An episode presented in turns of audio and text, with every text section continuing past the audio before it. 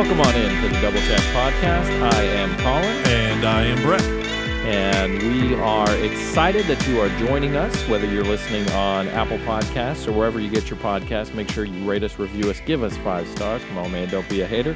Uh, Brett, we are right now in the end of April. It's early spring, um, starting to uh, get into the the late spring and summer weather. How are you feeling about it?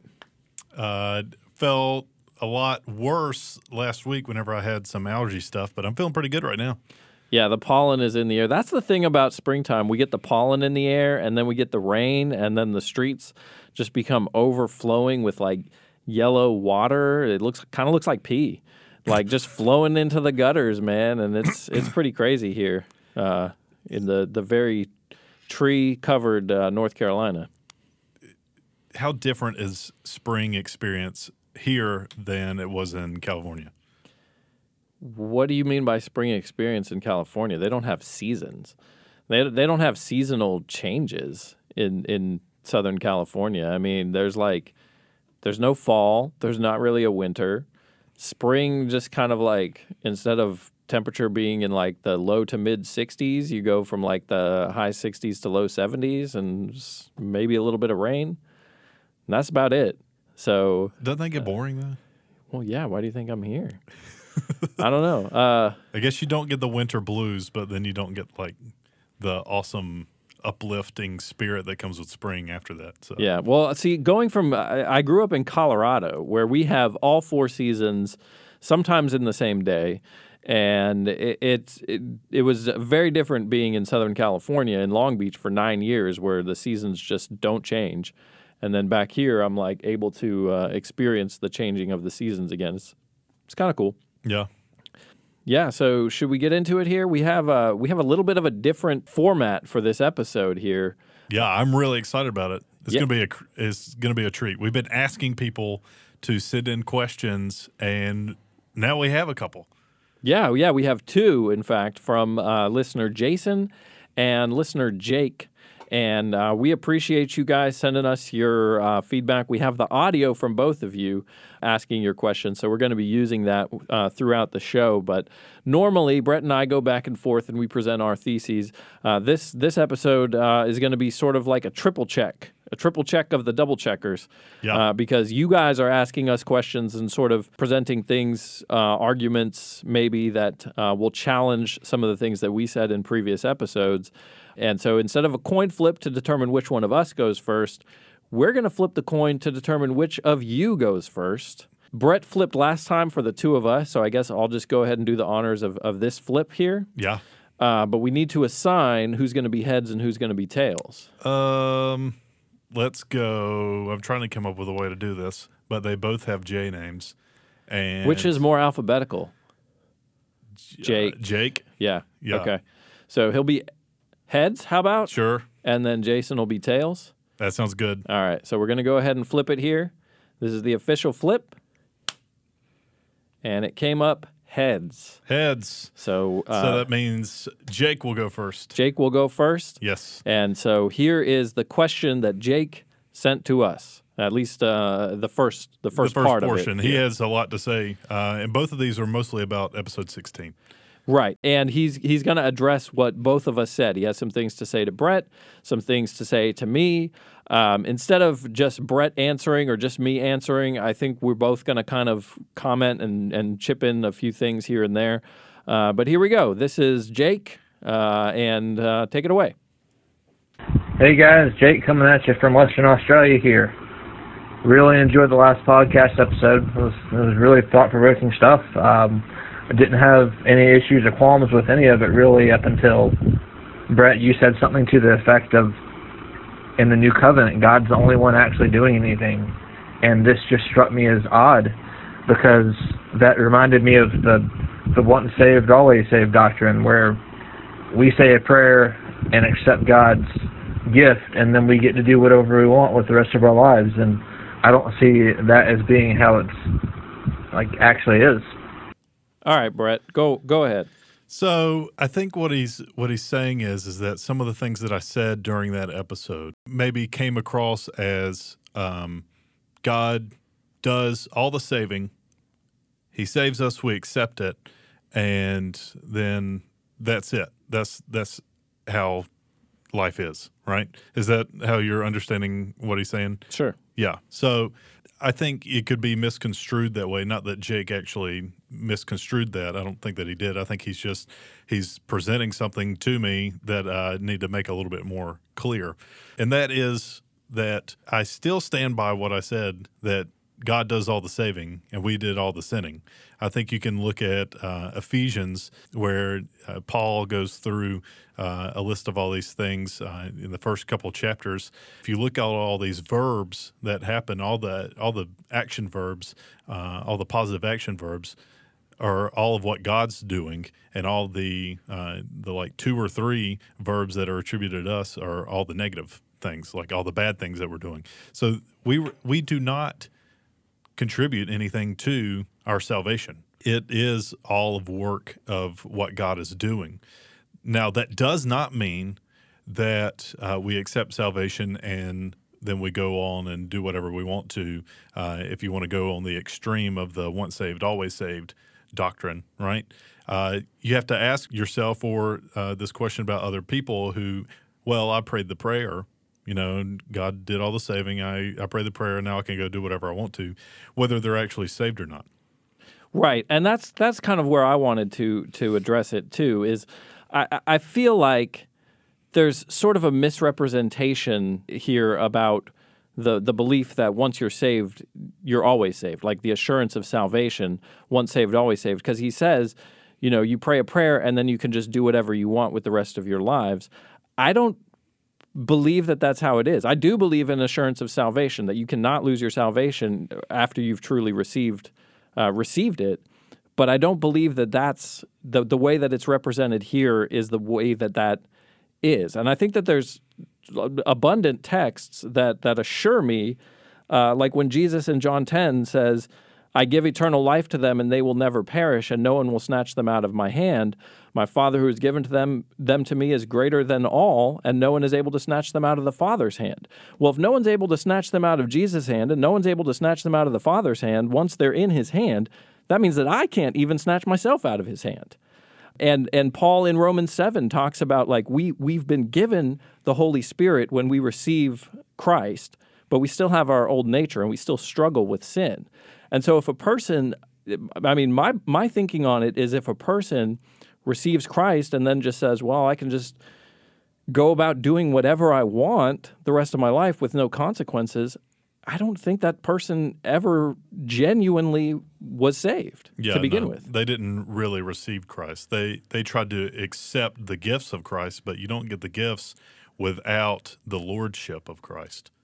Right. They didn't make Jesus Lord. Right. They just wanted all the benefits that come with him. Right.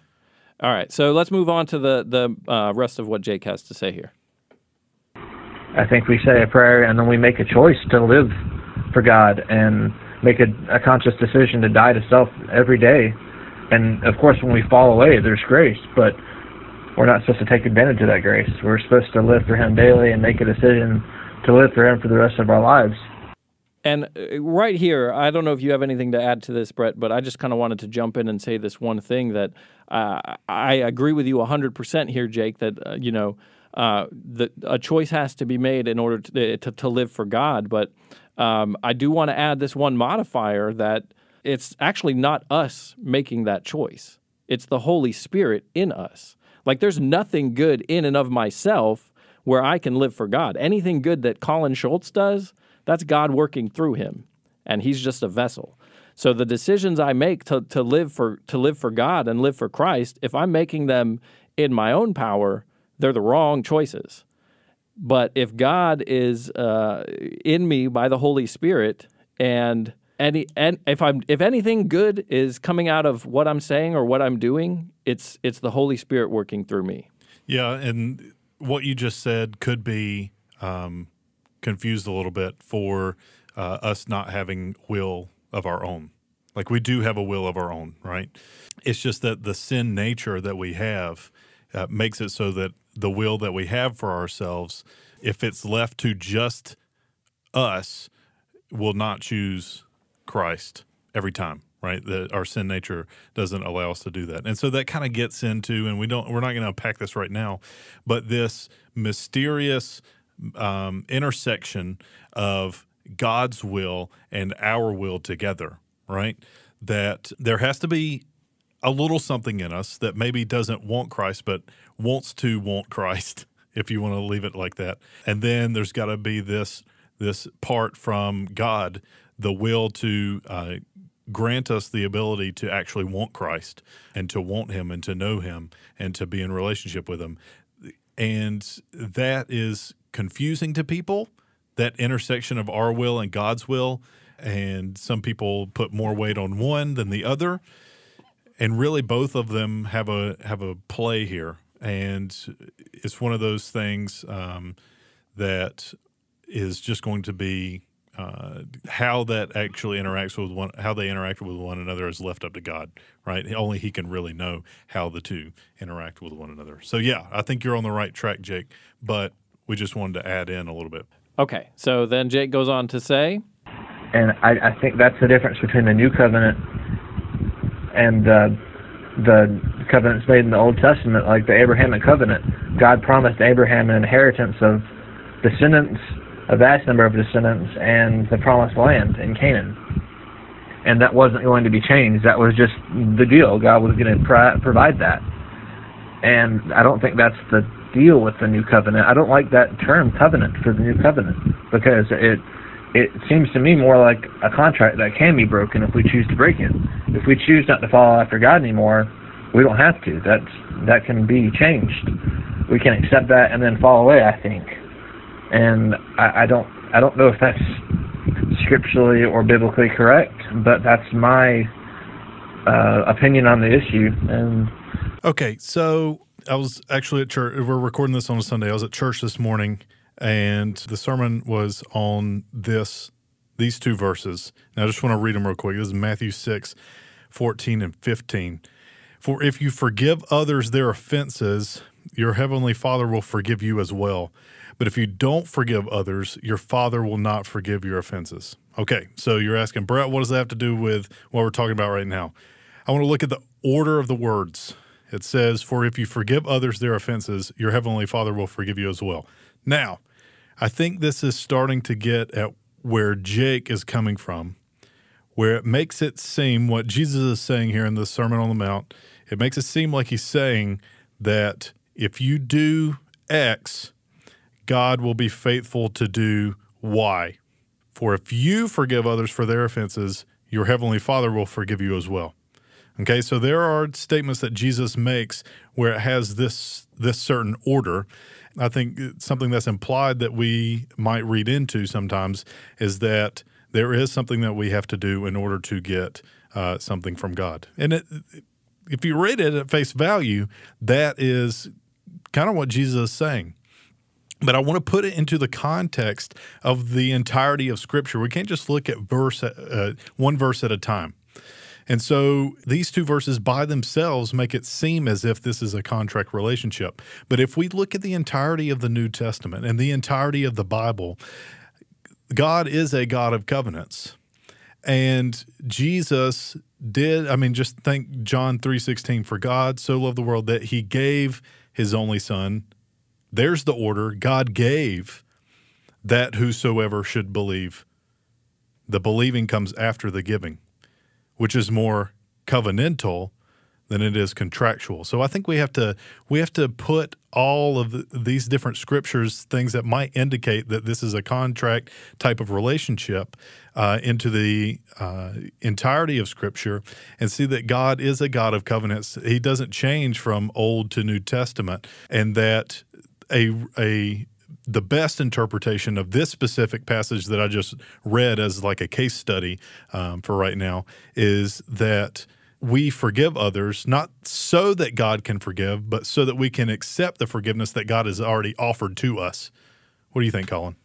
I want to say not only that God has offered to us, but that God has offered to them. Yeah. As well.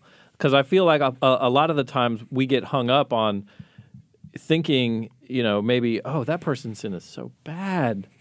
I don't know how God could forever ever forgive that person. And maybe we need to spend a little bit of time looking in the mirror and think about all the ways that God has forgiven us uh, and the forgiveness that we need to accept, uh, and realize that God is an amazing God who, you know, when Jesus was on the cross, uh, he was there for all of our sins, yours, mine, and Joe Blow down the street, whether or not Joe Blow accepts them. So just wanted to throw that in there. Yeah. And so th- at the end of the day, it comes down to does faith plus works equal salvation?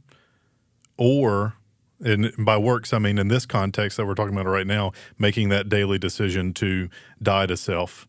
Or is it faith equals salvation plus works? And in that case, works is fruit of salvation. You get salvation and works comes with it, right? The decision to daily die to self and live in Christ is an outpouring of salvation and not something that salvation is contingent upon.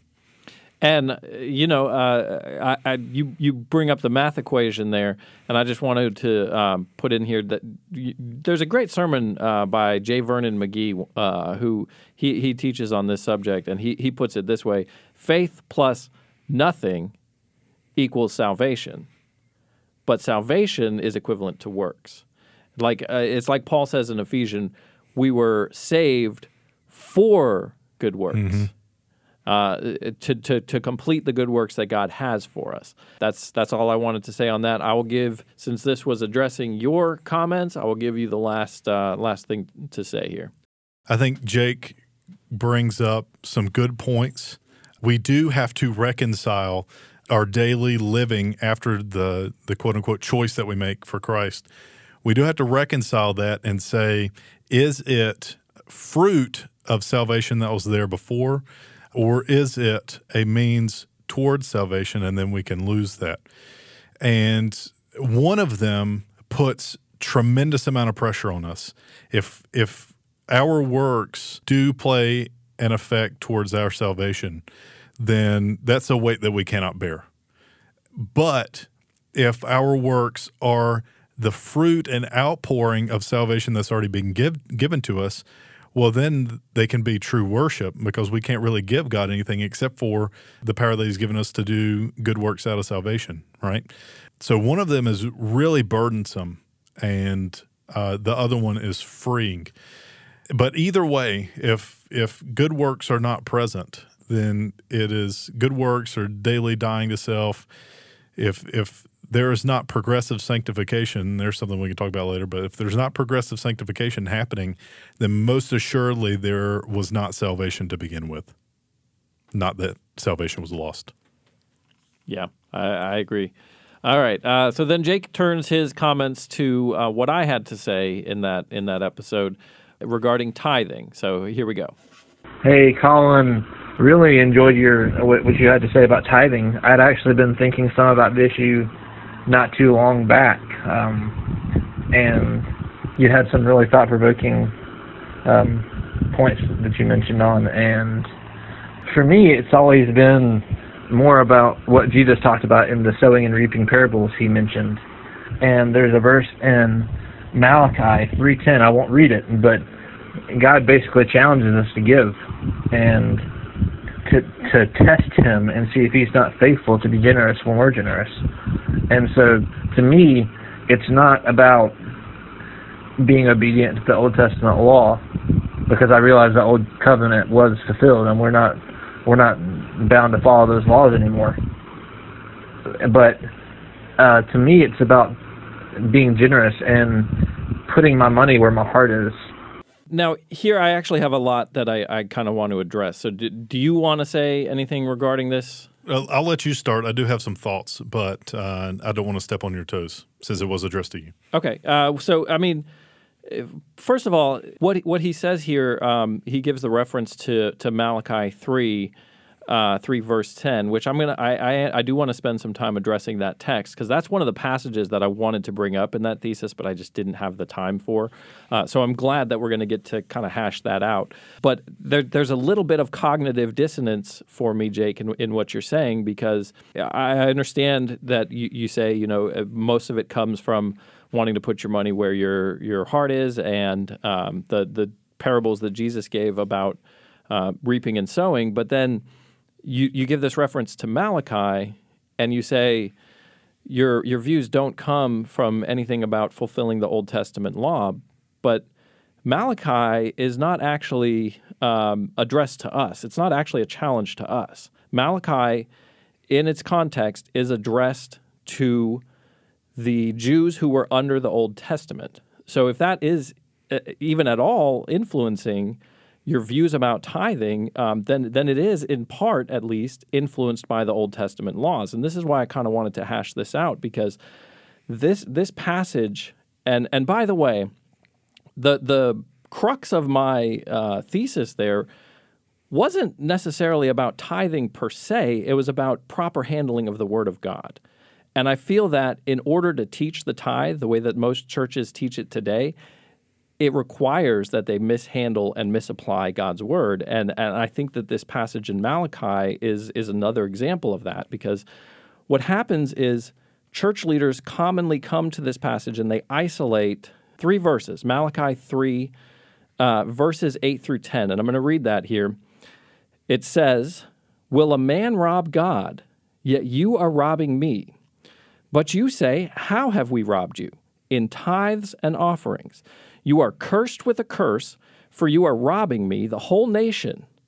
Bring the whole tithe into the storehouse, so that there may be food in my house, and test me now in this, says the Lord of hosts.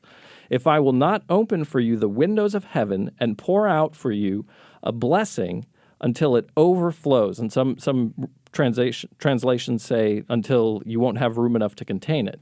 And what happens is this passage is read, and then uh, church leaders will say, see, if you don't give 10% of your income to the local church, you are straight up robbing God. And you're going to be cursed with a curse if you do that. But if you bring your 10% of your income to the church, you're going to be blessed with so much that you won't be able to contain it. And I know that most people who've been in churches for a while uh, have heard Malachi used this way. I've heard it used this way. But this is not the proper context of this passage. If we consider the elements of, of hermeneutically dissecting this passage, we have to ask the questions wh- who, what, when, where, why. Uh, so, who's involved here? Well, Malachi is the writer, and he's speaking to us, right? The church. No, he's not speaking to us. The church doesn't exist when Malachi is writing. If you turn back to Malachi chapter 2, verse 1, he says, And now this commandment is for you, O priests. He's speaking to the priests of Israel, the Levites. He's, and, and here in verse 9, he's speaking to the nation. In uh, verse 9 of chapter 3, he says, the nation. And that's the nation Israel. So that's the who that's involved here. You see, the nation had been commanded in the Torah to bring the tithe of their crops to the priests, and the priests were responsible to properly use those crops as commanded to take care of the poor. And Nehemiah chapters 10 and 13 give some additional light to this, um, but there there were literal storehouses where the priests were to store the tithes. And what were those tithes? Again, we find it right there in verse 10. He says, Bring the whole tithe into the storehouse so that there may be food in my house. That there may be food, not money again, but food. And that's one of the things I talked about in that in that thesis, the biblical tithe was only ever food. And this, this storehouse is not the local church. Again, this is where Nehemiah gives some clarity that there were literal storehouses where the food was to be kept so that it would be there for the poor and needy. And this book is written approximately in the 400s before Christ. So, what we're dealing with here is Old Covenant Jews who were commanded to tithe of their crops. And that sheds some light onto the curse here, because God says, You are cursed with a curse. Because he had told them in Deuteronomy 28 that if they obeyed his commands, that they would be blessed abundantly beyond measure. but if they disobeyed, that they would be cursed. And that's the why. So this is this is not the new covenant in Jesus' blood. This is the Old Testament sacrificial system. This is obeying the law of Moses. And the blessing that uh, he promises in Malachi, uh, it says that he will throw open the floodgates of heaven and pour out so much blessing that there will not be room enough to store it. And that phrase, floodgates or windows of heaven, should be familiar because that was the phrase that Moses had used in Genesis 7 to describe how the flood of Noah came about. He's talking about literal rain that if they obeyed the tithing of their crops that they were going to have the rain that they needed to multiply their harvest in the land. And so the problem with applying this passage to giving of your income to the church today is that that context gets missed completely. This is not about Christians within the church tithing their income to pay the salaries contracted uh, for the clergy and, and to pay for church buildings. This is about the priests of ancient Israel properly managing the crops that were tithed to them to make sure that the poor were, were taken care of. But I, I think that the bigger problem uh, is that when this is taught, churchgoers are made to feel one of either two things. They're made to feel that if they, number one, if they don't give their pastor 10% of their paycheck, that they are cursed with a curse and that they are robbing God. And that's not what Malachi is saying. But then the other side is they are made to think that they are going to be overwhelmingly financially blessed if they do so. And that's also not what Malachi is saying. That is the prosperity gospel. That causes people to give out of greed, expecting material rewards in return. And you know, again, I don't want to throw anybody's opinions on this into question. Like, if you feel that you are supposed to give of your income 10% of, of it to, to your local church, you feel that the, that's the way the Spirit's leading you, that's fine. The, the main point of my thesis was the proper handling of the Word of God. And I think that the way that the, the tithe is taught in churches today is not biblical. And it requires that they mishandle passages just like this one in Malachi. And I think this ties in more than what we think to what we were just talking about, which is covenant and contract, where the Old Testament law is uh, God does make covenants with people in the Old Testament, right? But the Old Testament law is kind of like a contract in the way that there are certain rules that are supposed to happen and God does things in return for that. Not that God can't, you know, God despite Israel continuing to turn away from him, and here in this passage of Malachi, continuing to quote unquote rob him um, of what he's due according to this law contract kind of thing. Despite that, he still works everything out to bring a savior to the whole world through this line, through this nation. Right? So there is covenant, but there is this contractual element to it. And so I want to co- I want to tie the two together now where this this tithe is is a type of contract for these con- this specific people. I think is what Colin's what you're trying to say, right? Sure. Yeah. In different words, right? And so whenever we then take this and move it into the new covenant, we are not under the law anymore. We are uh, Jesus has is the fulfillment of the law, and so we're not we're not bound by Old Testament law. I mean, there's moral law, but generally speaking, we're not bound by the Old Testament law anymore. So, therefore, let's go back to this faith and works thing. If we want to define works as us giving our money, we now don't uh, give money in addition to our faith for salvation, like it's one of those things. We now give money out of our salvation. And if anything, people should be working to be giving back to God uh, money, whether it be through local church or other ministries or or going out and feeding the poor and the needy or whatever, above and beyond ten percent, because the work is done and we can see it now, and we can we can see and feel what salvation is, and out of that, hopefully we're we're wanting to get beyond a ten percent, right? But where you place the tithe or where you place your giving in the equation, whether it's on the left side, which goes with faith, or on the right side, which is an outpouring of salvation. I think this is another case study that we see where giving should be out of our heart um, and be joyful, like Paul was saying, like we quoted last time. So then Jake gets into this very interesting question um, that I, I, I, really want us to kind of dive into and and um, and talk about here. So here it is. I think if you can put your if if you can give God your money, you you can give him any other part of your life. And I don't necessarily agree with the idea that pastors and other church leaders can become massively wealthy off of the church's faithful giving. But I don't know of another way the the the way the church is set up today that it could run.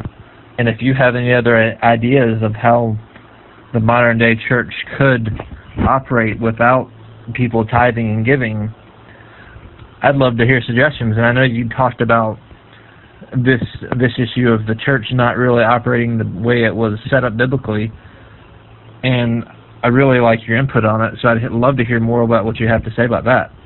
Um, yeah, thanks, guys. Love, peas and chicken grease. You know what I really love about that is that everything is on the table for us to discuss right now. Yeah. That uh, I think this is what the whole point of this program is for us to think through these things that we have taken for granted. And Jake, uh, he says, you know, I don't see how things operate without this institution happening, right? But let's throw it all out there and and see what we think. So I just want to say that because I think this is a really cool question.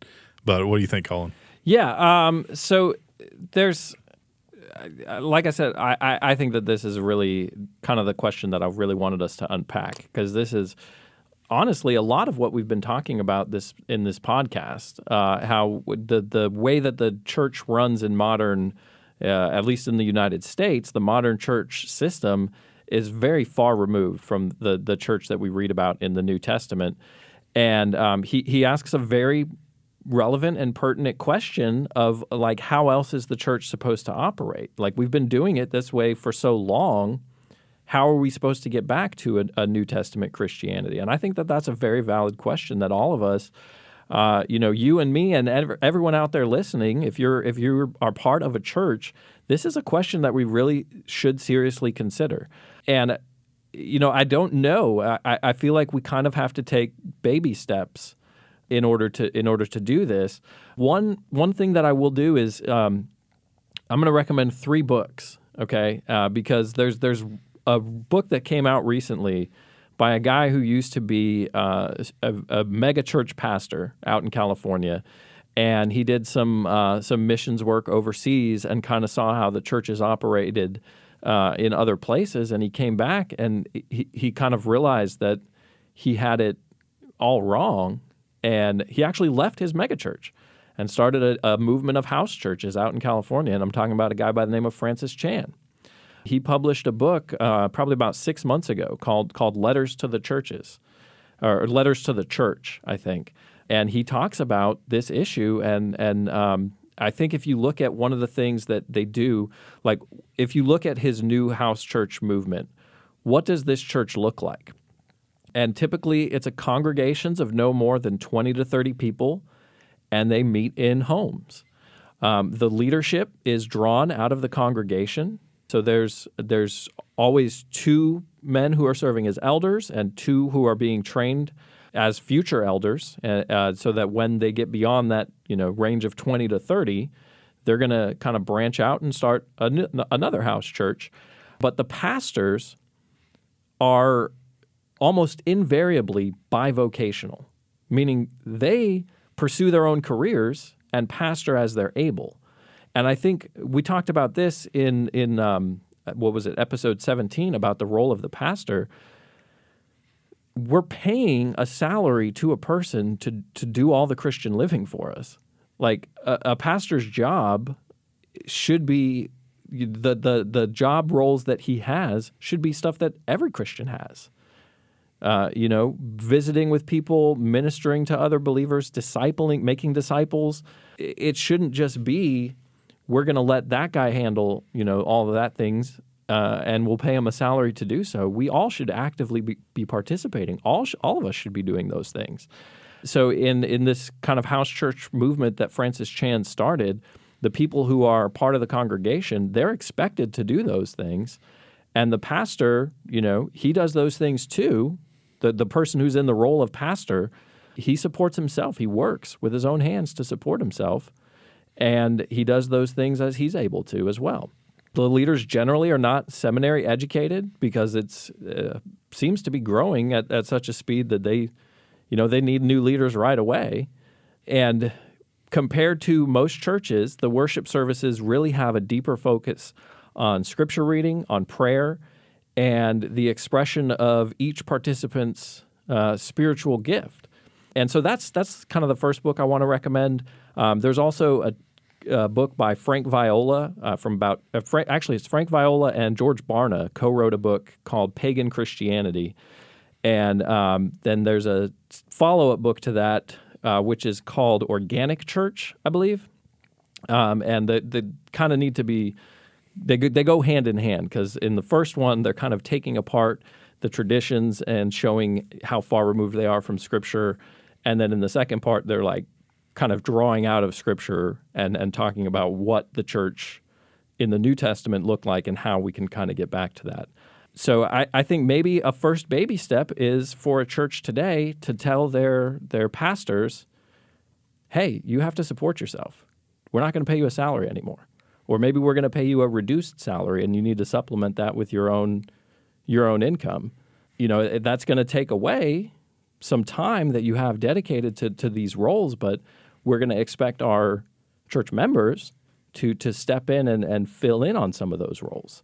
So that's just one idea I wanted to throw out there. Wanted to see uh, see what you think. Yeah, I don't. Um, I think that's a little more than a baby step, to be honest. Uh, I think that's that's a that's a grown man step to to go into that. And I don't. I don't. And maybe this is something for us to consider talking about on a different episode, but I don't think that it's unbiblical to pay someone a full salary. I don't think that it's unbiblical to not pay them a full salary. I think the question at hand, and perhaps the best baby step, would be to um, to teach giving in our local churches. Teach the tithe, sure, because it's in the Bible, but don't misapply it to to our context right now. And more generally, don't pretend that every statement in the Bible is directed towards us. It's not. It's not directed towards us in the sense that God was speaking straight to us and saying, we need to do this. He is speaking to us to say, here is my whole story. And it does fit together into one coherent theology and thought. But um, the, I'm not saying this one scripture specifically to you, even though it is wise for you to understand it in its context. I think that might be a better baby step. And then uh, uh, I respect Francis Chan a lot for what he's doing. I think it is a pendulum that's being swung completely in the opposite direction. And it might be a foundation uh, to build upon what can a local church look like with this type of uh, this this house church type of um, thoughts about how church members interact with one another. So I left a lot of loose ends on that one, but I just wanted to push back a little bit on the salary thing uh, specifically. I don't th- I don't think it's unbiblical to pay someone a salary. I I think it's if a church has the means, it might even be wise because if they invest in someone to give them the time and resources to be able to study deep into the word, then that person can turn around and then invest back into that church the ability to do that same thing, right? To be able to teach uh, them what they've learned. And uh, I think it uh, gets all of them closer to Jesus in the long run, perhaps.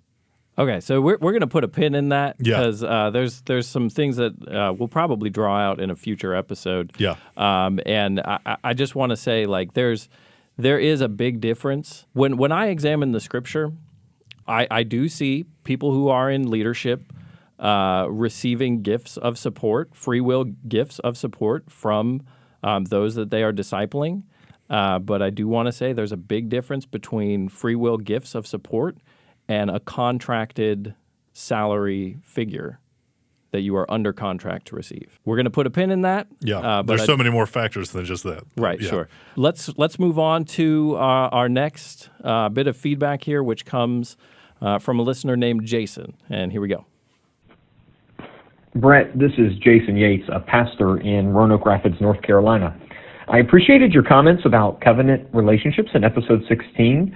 And if I understood your thesis correctly, I'm curious to know how you got to the point where you applied the category of covenant to all relationships. We see God establishing covenant relationships with his people, and we talk about marriage being a covenant relationship, but rarely do I hear people use the covenantal category to describe other relationships like friend, parent, child, and church member, something I think you were doing in episode 16. So, my question would be is it overstretching to apply covenantal expectations to all relationships? All right, Brett. He addressed you. Answer the man. Okay, so I think there's two things that we want to get through. So I'll go through one and see what what you think about it, um, and then I'll go to the next one. The first one is applying, uh, and he didn't use the term that I used, and I used inherent uh, covenantal relationships. And whenever I talk about that, I was talking mostly about family. So to explain again, kind of where I'm coming from, it is that uh, whenever you are born into a family, you have relationships that are built in to your life at that point. You did not do anything to receive that relationship, and the other person didn't do anything to to re- receive that relationship from you. Uh, there's no contract between you. There, it is inherently covenantal.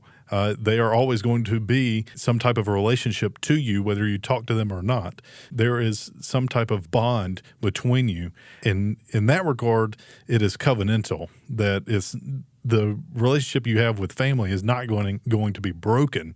Now your your speaking relationship or, or active engaging relationship might be broken, but you're still tied to that person no matter what. And I think it's inside of that inherent covenantal relationship that uh, some of our deepest bonds with people are built because from the very beginning of that relationship, there was no contract or expectation that was set up between you. Now, you might have misappropriate or like misapplied uh, expectations onto that, but at its foundation, there's no expectation you are always going to be son or you are always going to be wife uh, after you make that choice, or you are always going to be um, a daughter to so and so because that's how you were born uh, into the world and into that relationship with them. So, in that way, those type of relationships are covenantal. So I don't think I'm stretching whenever I uh, apply that. I think it's just a different way of uh, thinking about our family relationships. What do you think?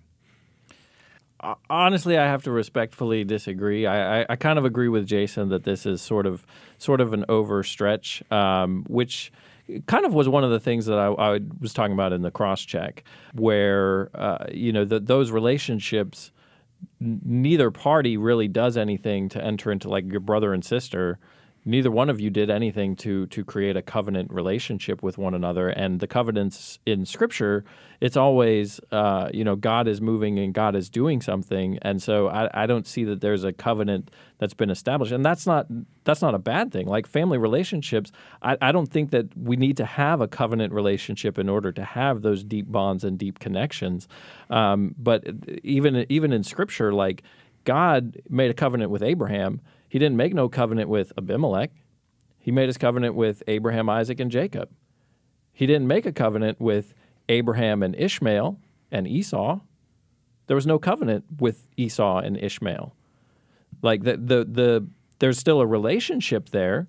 Like God still said to uh, to Hagar, I'm still going to turn Ishmael into a great nation, but he ain't part of my covenant. Like my covenant's with Abraham, Isaac, and Jacob. So uh, I I don't think that that covenant is a is a precursor, a, a necessary um, requirement to uh, to having those deep relationships. and that, you know, I, I feel like that's part of the great part about this episode is like you and I, we agree on most things, but we don't agree 100% on everything. Yeah. And uh, we can still have polite and uh, uh, amicable discussions. And the listeners out there probably don't agree with a lot of the stuff I've said, you know. but hopefully you're still listening and not uh, driving angrily in your car right now or whatever.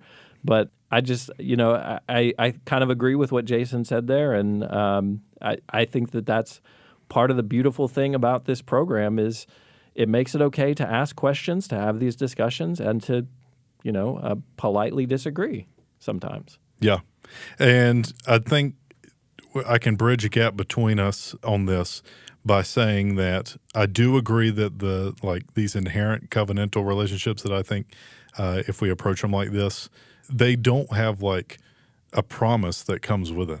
Right, the covenants of God come with promises uh, that God is going to fulfill uh, His part of the covenant. Right. I think what I'm what I'm trying to get to is that there doesn't have to be two promises on both sides of this relationship for there to be intimacy intimacy. And whenever we approach relationships with not no expectation but very little expectation especially not some kind of contract contractual expectation that that is where intimacy can actually be achieved whether it's in our family relationships where we already have some kind of bond to one another or uh, in like having really close best friends that knowing that no matter what I do, this other person is going to be there. They don't have to agree with it, but they're still going to be there. I can be myself with them, and we can actually be intimate with one another instead of it being contractual, where I think that that intimacy starts to tear down. All right. This was an awesome episode, Brett. Yeah. I got to say. We could man. do more of these, but the listeners have to send us in questions. Yes, questions, comments, concerns, death threats. Uh, send those all to us at doublecheckpodcast at gmail.com. We can get you on the air uh, as well, just like we did for Jason and Jake today. And I think that the, the two listeners, I, I want to send especially a thank you to, to both of them. These were great questions and great triple checks on us. Yeah, two great brothers in Christ who love the Lord immensely and uh, they don't necessarily agree with all we have to say, and we don't agree with one another. But you know what we do agree on? Christ. Jesus is Lord. Yeah, Amen. that's right. And as long as we agree on that, we can have fellowship and uh, we can be brothers in Christ. That's right. Which is a covenantal relationship. I will I will say that that is for there sure part of the new covenant. But yeah, any final thoughts before we wrap it up here, Brett? No, uh, just send in those questions, comments, uh, and uh, we will see you in the next episode. And because you said see you in the next episode, that was the key phrase. That means our episode has concluded. We want to thank you for listening. Make sure you rate us, review us, give us five stars, and subscribe wherever you get your podcasts. Thanks for listening. See ya.